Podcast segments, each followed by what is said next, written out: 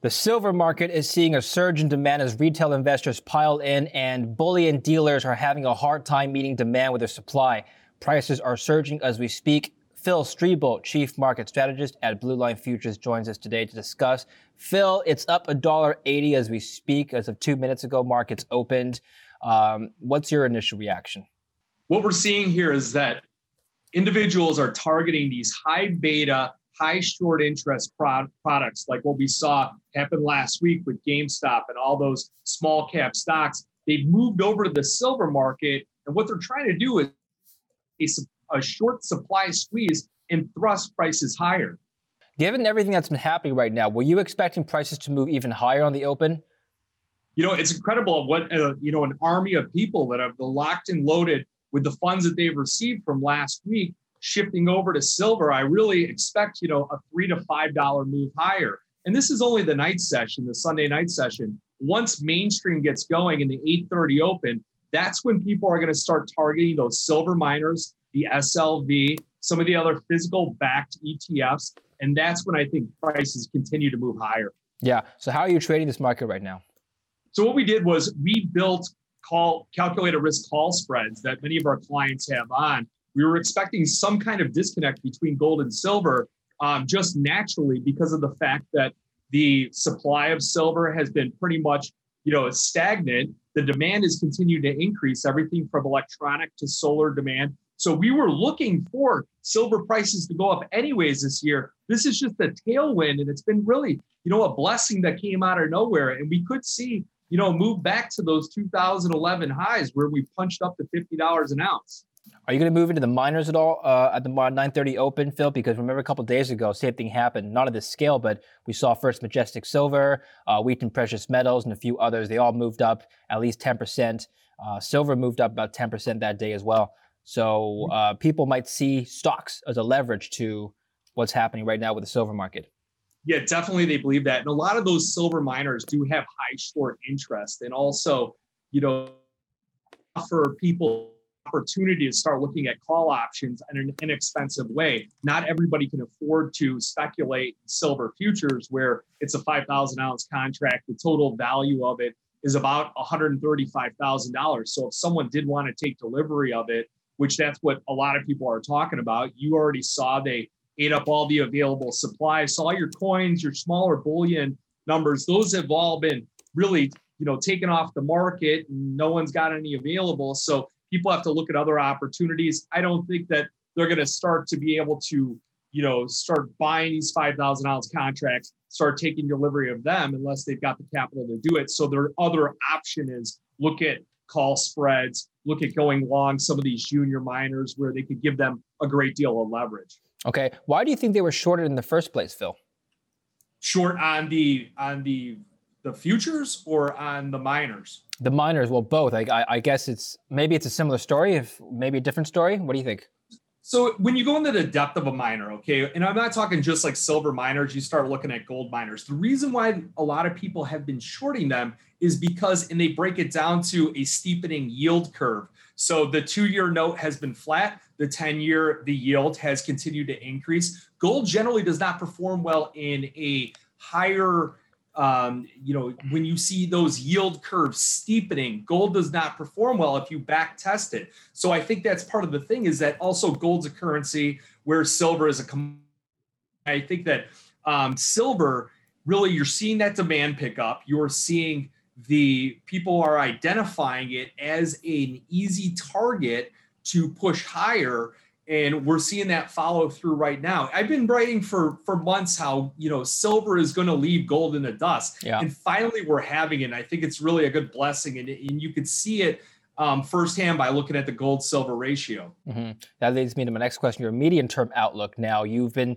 like you said, you have been liking silver for quite a quite a while. I remember our last interview, you said silver would lead gold this year. First of all, do you still hold that view given what's happening now? And second, what do you think is going to happen to gold now in response?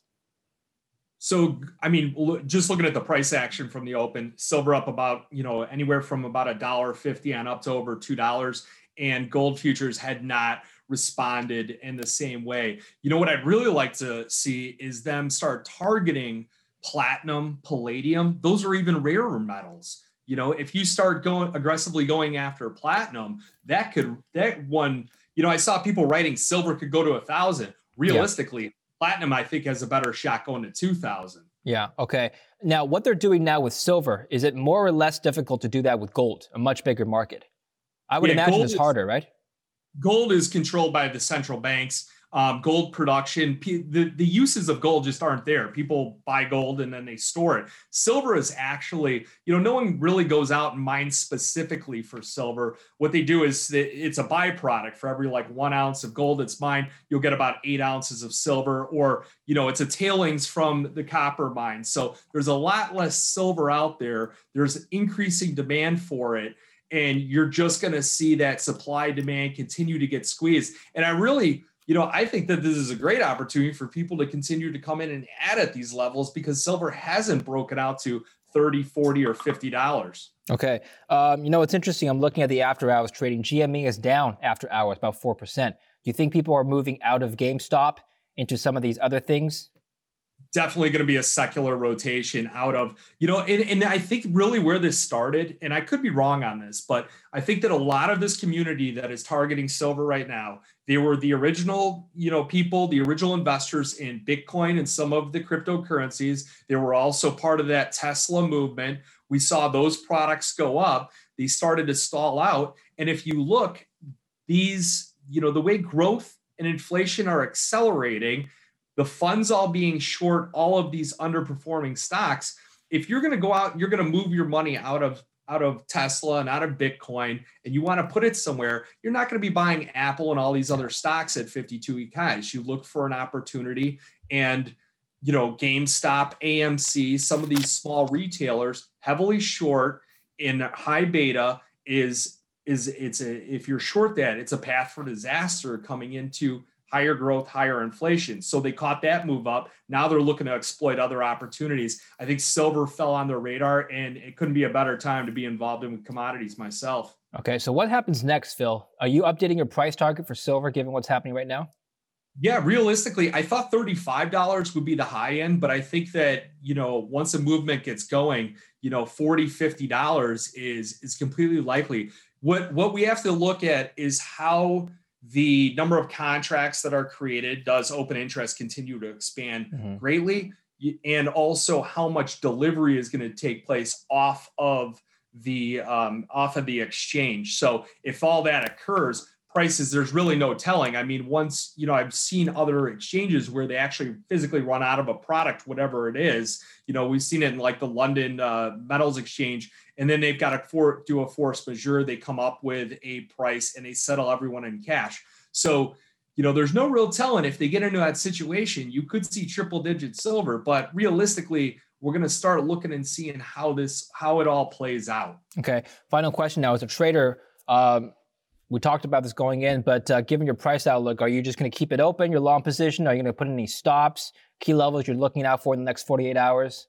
How are you playing definitely this? Want to, I definitely want to see it get over this previous high that we saw back in August. You know, we've got to get over 29.50, $30. If we get above there, there's probably heavy stop losses there. That would also be a breakout on the chart. If you, you know, zoom in the chart and you look at, you know, this last year and a half, you can see it's formed a bull flag we break out to the upside, we'll probably be targeting those 2011 highs. Perfect. Thank you very much, Phil, for coming on such short notice and uh, happy trading the next day.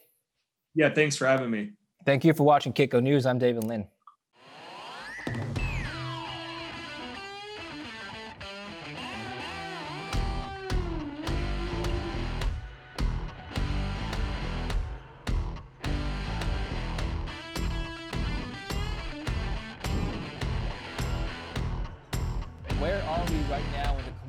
Cycle?